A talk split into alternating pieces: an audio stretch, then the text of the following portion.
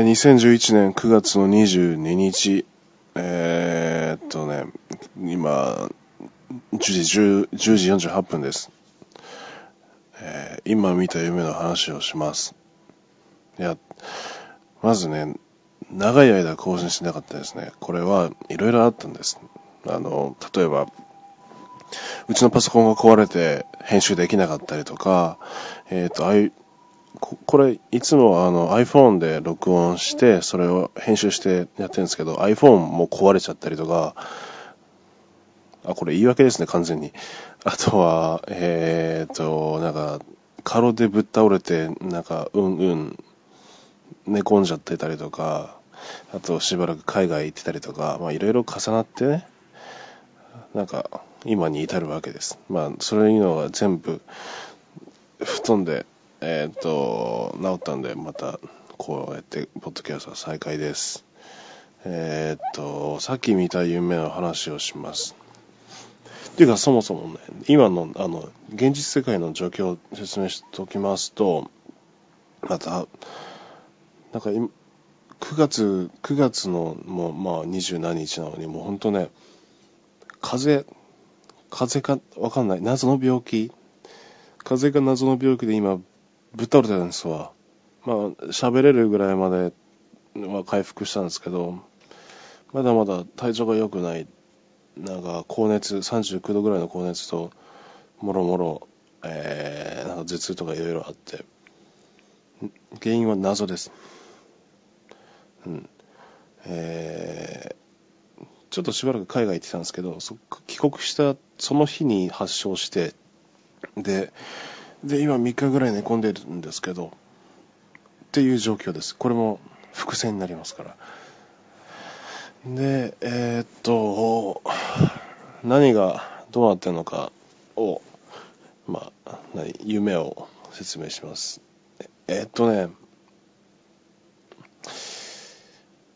まず、あの、現実から始まるわけですよ。現実から始まる、現実とのその境目がないような感じから始まるわけです。っていうのはどういうことかっていうと、あの、昨日の夜僕が寝た、ね、あの、寝るでしょう。寝た後から夢が開始するんですよ。ちょっと珍しいパターンで。えー、っていうのはどういうことかっていうと、あの、昨日の夜寝るでしょう。現現実では今さっき起きたわけです、僕は。じゃなくて、夢の中では、ちょっと前に起きてるわけです、今日の、えっ、と、もうちょっと早い段階で。どういうことかっていうと、えー、昨日の夜寝ました。で、夢の中では多分、ね、7時ぐらい、午前7時ぐらいに、僕の部屋のドアをノックするんですよ、誰かが。しかも弱く。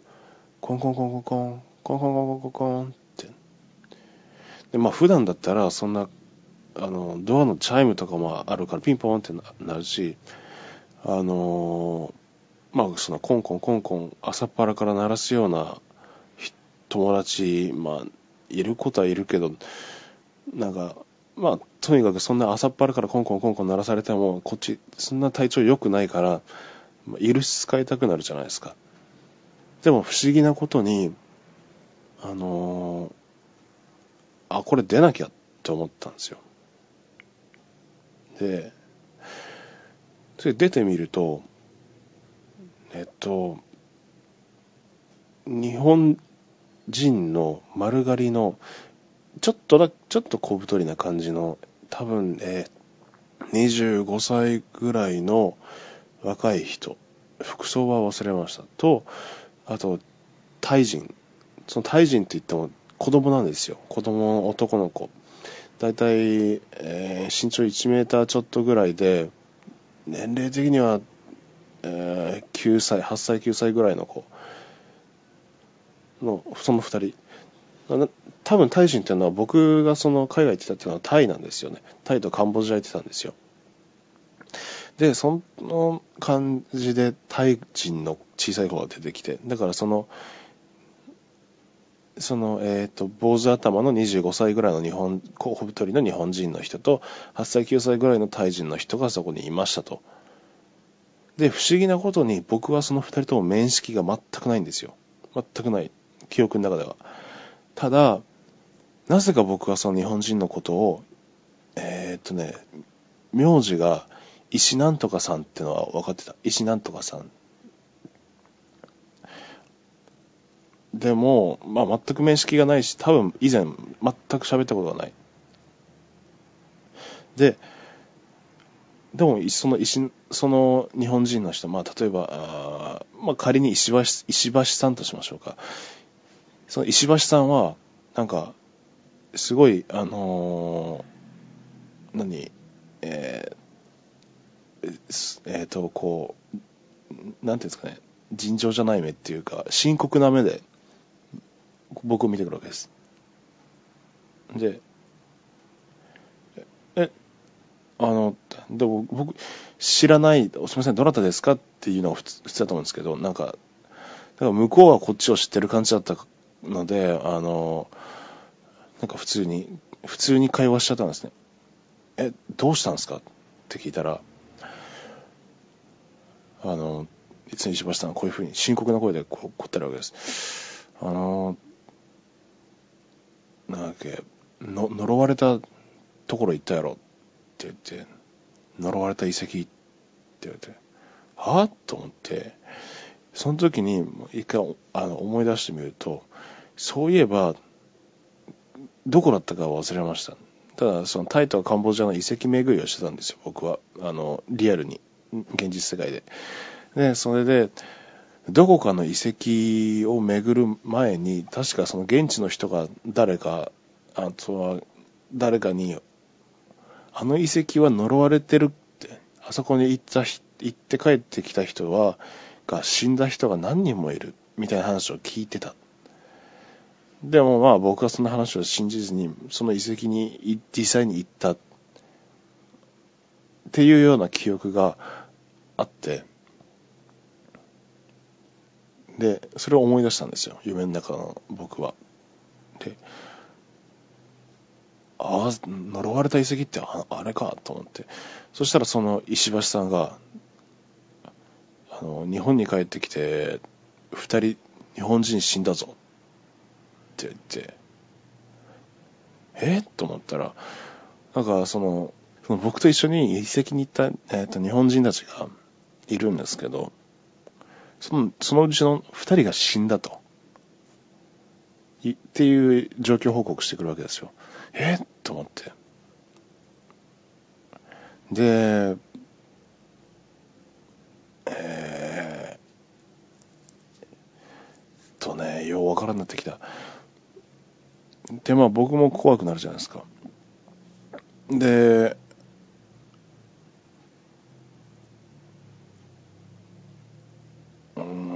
あとはちょっと断片的に、この辺から記憶なくなってきましたね。あのー、で、その後多分、ちょっと上がんなよ、みたいなことを言うんですよ、僕は。で、家の中にその二人をあげると、その石橋さんとタイ人の子供をあげると、家の中が家じゃなくなってるんですよ。っていうのは、えー、っとね、多分、あの、タイ、タイの、あの、路地裏ぐらいにある、路地裏ぐらいの細長いマーケット、現地、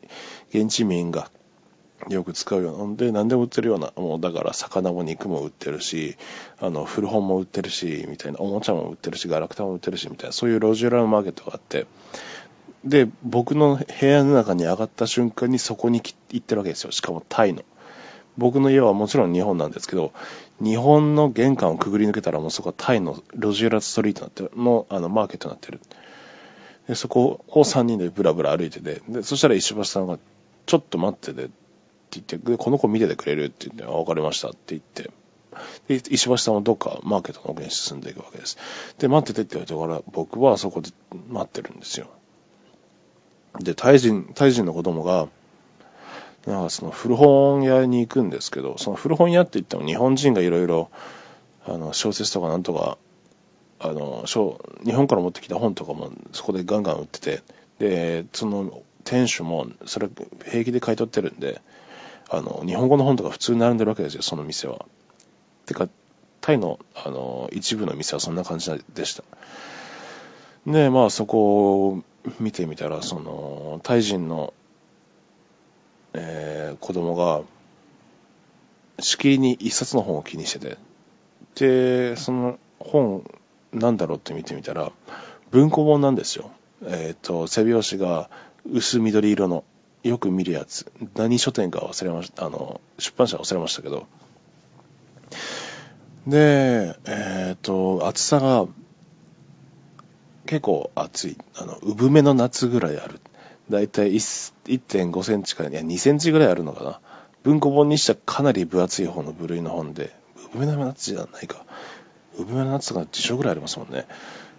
まあ、わりかし分厚めの本2センチぐらい、1.5センチから2センチぐらいの分厚い本があって、その、胎児のあの 8, 8歳、9歳ぐらいの子はしきりにその本をこう気にしてるわけです。で、タイトルとか見えなかったんですけど、ね、なんだろうと思ってパッって見たら、著者名のとこに、石、石、なんとかって書いてあるんです。だから、おそらく、さっきの来た、あの、坊主頭の日本人、25歳ぐらいの、あの人と、おそらく名前が一緒なんですよ。で、タイ人のその8歳、9歳ぐらいの子は、しきりにその本を、しきりにその本を気にしてる。っていう感じで。この話もこれ以上す、すもないです。落ち、落ちというか。その後、その石橋さん帰ってき、もう来ませんでしたし、かといって、えっ、ー、と、なんか、なんかわかんないけど、あの、夢は次のステップに進んでましたね。で、その次のステップっていうのが、舞台は日本なんですよ。日本って言ってもなんか、つながり、頭の中じゃなんか、つながりはあります。なんか、急に、何、パッて飛んだ感じ、世界が変わったわけじゃなくて、なんかこう、いろいろ紆余曲折があった上で、なんか日本にいるんですよ。で、僕何してるかっていうと、えー、多分帰国した直後で自分が日本に。で、なんかいろいろと、その、日本でやり残し、ほら、海外に、海外に行くぞってなったら、まあいろいろ日本でしなきゃいけないことがあって、で、それでしきれないことってあるじゃないですか。例えば、ああ明日から海外旅行なのに、あの、ツヤにビデオ返すの忘れた。でももう行かないと、ツヤに行く暇がないから、帰帰国してから返しに行こうとか、そういった感じのことですよね。だから、出国する前にやり残したことを帰国した後にやってる感じです。で、日本に帰国しました、僕は。で、何をするかっていうと、なんか、スクーター？バイク？まあ、とにかくでっかいバイクじゃなくて結構軽めな、でも 50cc とかそう原付よりもちょっと排気量はある感じの、まあ、原付2周ぐらいの何かバイクを僕は借りてたらしくってどうも。でそれを返しに行かなきゃいけない。で、それを返しに行く先が、えー、っとね、僕東京に住んでるんですけど、東京から電車に乗ってちょっと距離があるところ、多分、熱海とかまで行かないんですけど、まあ、電車一本で行けて、ちょっとあの、南に下る感じ。あ熱海とか、あっち方面ですよね。どこだかわかんないです、具体的な場所は。ね、そこに返しに行かなきゃいけないと。で、なんか、なぜかわからないですけど、その世界では、電車の中にバイクを乗せていいんです。なので僕は、えー、バイクをこうもバイクを押して、で、駅のホームに入って、入って、で、電車の中にバイクを入れて、で、ガタンガタンとこう、その目的地に向けて、返しに行かなきゃいけない。な返す場所がそこらしくって。で、そこでまでずっと電車に乗ってるわけです。で、えー、ここからかなり明けっぴろげに話していきますけど、なんか、その目的地の駅にちょ着くちょっと前で、こう、ふーっと、あの、窓の外見てたら、なんか、途中の駅なんですよ、全然。その目的地じゃなくて。そしたら、なんか、結構、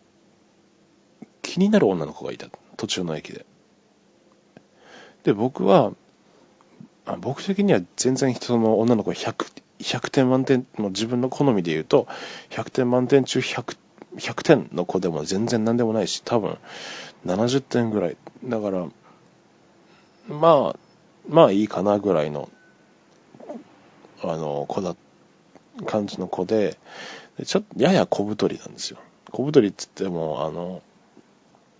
結構太ってるなって感じじゃなくてなんかややふっくらしてる感じの子がいてで今思い出してもあの現実では全く面識がないですねその人とは。でそんな子が駅のホームに立ってたと。でああの子かわいいと思って。でその目的地に行く途中の駅なのにうん多分バイクは持ってなかったからバイクを電車の中に置き去りにしたと思う。いや、じゃあじゃあじゃあバイクを一緒に持ってったな。バイクを一緒に持って、その途中の何何だかよくわからない駅で降りて、で、その子が、駅のホームの、駅のホームの端っこに立ってる。で、僕は、何を土地狂ったか、その、あのその子うん、そうそう、バイクをどっかに止めて、その駅のホームの端っこに立って、その子に向かってつかつかつかつか歩き出して、何を土地狂ったか、その子にいきなり抱きついてキスをしたんですよ。ブチューって。そしたらその子全く嫌がる様子もなく、なんか抵抗する感じもなく、なんか、かといってすごく喜んでる感じでもなく、すんごいフラットな感じで受け答えてくれて、で、あのー、あ、なんか、いけるなと思って、あのー、そうだって、今夜一緒にホテルに泊まりましょうみたいな話をしたんですよ。そしたらその子も、ああ、別にいいですよってなって、やったってなって。で、えっ、ー、とね、その、二人で駅の隣にあるホテルに行ったんですよ。で、ホテル、その駅とそのホテルっていうのは坂道で繋がってて、普通、あの、普通にというか、ダイレクトに繋がって、だから駅、坂道、そのホテルって感じだったんですよ。しかも好都合なことに、好都合なことにというかよくわからないですけど、そのホテルは、まあ実在はしてないです。そのホテルは僕が以前に一回行ったことがあるっていうホテル和風のホテルっていうか旅館ですね。しかもちょっと綺麗めな温泉旅館って感じの地方地方のね。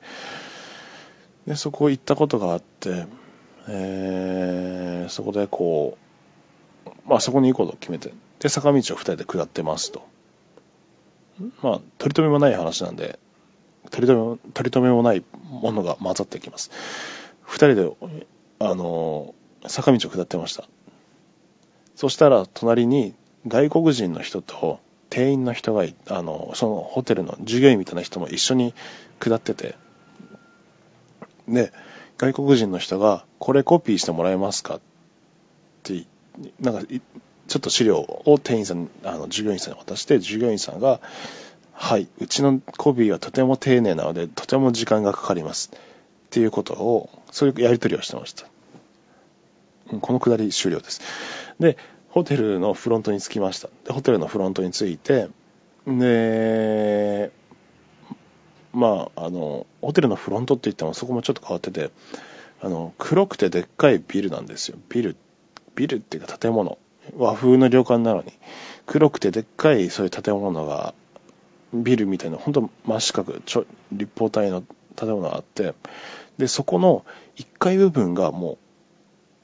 入り口とかも何もないんです。もう本当に1階部分が、あの、なんか、観光名所の売店とか、ほら、観光名所のなんかチケット売り売り場みたいなのあるじゃないですか。もうあの建物に直にこう窓がついてて、窓から女のなおばさんかなんか立ってて、すいません、大人2枚とか言ったらその2枚分のチケットくれるみたいな、あの、入り口も何もなく、入り口とかエントランスが全くなくって、その売り場がその直に、外と面してる感じの、あれだったんですよ、受付が。だから黒いでっかいビルがあって、その1階部分がもう直に外と面してるチケット売り場みたいな感じで、それが受付だったんですよ。で、そういう感じの受付ですいません、あのー、今晩大人2人泊まりたいんですけど、って言って、言うと、あ、うち、うちは、あの、3名以上しか泊まれないんですよ。一部屋に。って言われて。えー、それはおかしいなと思って。え、でもなんか、二人で泊まりたいんですけど、って言ったら、あ、じゃあ、それならこちらをご覧ください。あの、うちは最最低でも3名以上しか泊まれないんですが、あの、二人で泊まるお得な方法がありますと。それを示したビデオがありますので、こちらをご覧くださいって言って、上の方を指さすわけですよ。え、なんだろうと思って、パッて上を見上げたら、そので黒くてでっかい建物の2階部分に、あの、でかいスクリーンがあって、そこに映写機みたいなやつで、ムービーが、映画が上映され始めるわけです。カラカラカラカラって。で、なんか、内容覚えてないんですけど、あの、CG とかふん、C、実写ベースでそれに CG とか、あの、ふんだんにこう盛り込まれてて、なかなか見応えのある映像だったんですよ。でも正直こっちとしては、もう早く、おしっこが我慢できない小学生状態だったんで、あの、そんなものはどうでもいいわけで、とりあえず、とにかく早く部屋に入りたいわけですよ、二人で。で、あ、もうこんなもん、もう、いや、あの、で、そのつ、連れてる女の子に僕はこんな話をするわけですよ。僕は今この映像をとても見たくないって。理由は二つある。一つ目は、えー、なんて言ってたっけな。とにかく僕は部屋に早く入りたいんだって。だからこんなものを見てる暇はないって。二つ目は、逆にこの映像を見てもいいけど、こんだけ CG のクオリティがすごいんだったら、3D メガネをよこすべきだ。この話、こういう話をするわけですよ、その女の子に。その女の子も、へえ、みたいなこと言って。うん、そう。そしたら、なんかまた状況変わって、えー、っとね、状況って言っても場所的にはあんま変わってないんですよ。多分同じ場所で、どうなんだかっていうと、他にも、まあ、その辺、あのー、レセプション、受付にもいっぱい、他に、他のお客さんもいっぱいいたし、受付の人もいっぱいいたし、で、そういう感じだったんですけど、で、そのお客さんたち、だからな、列をなして並んでる人たちは、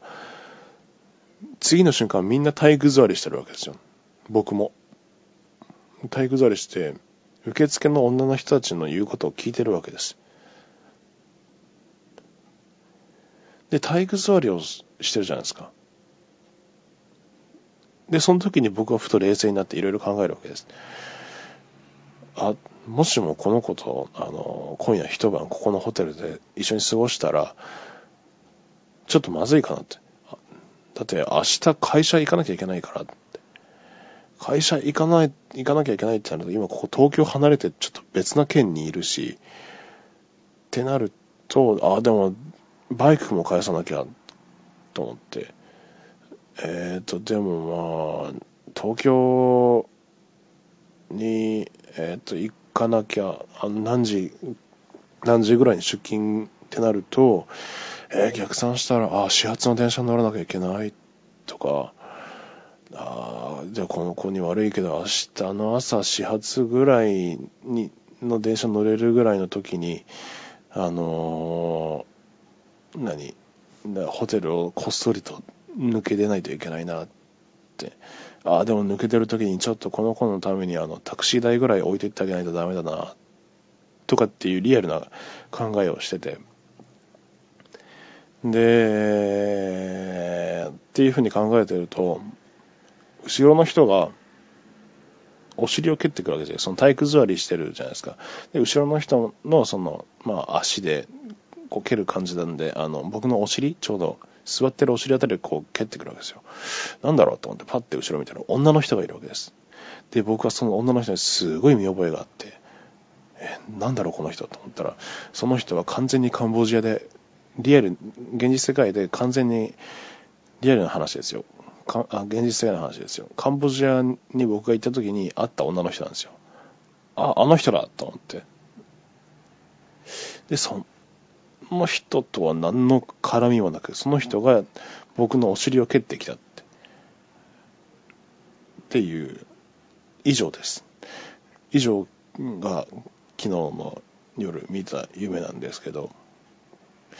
えっ、ー、と、えっとですね、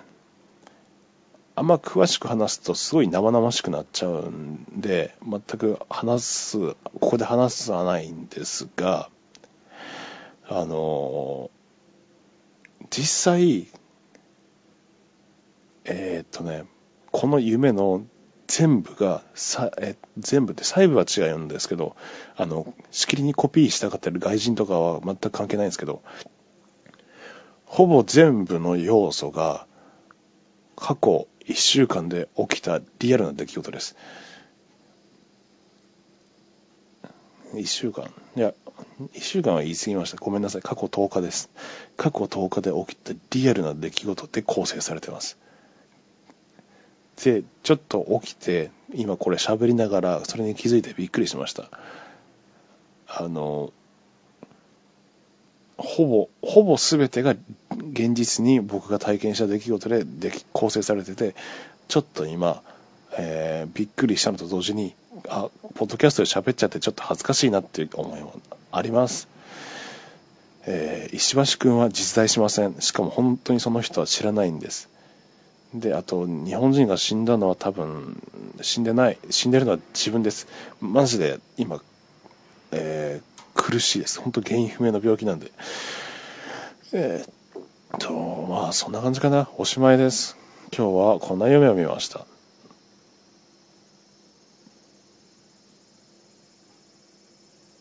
セミもまだ鳴いてるんですね。日本では。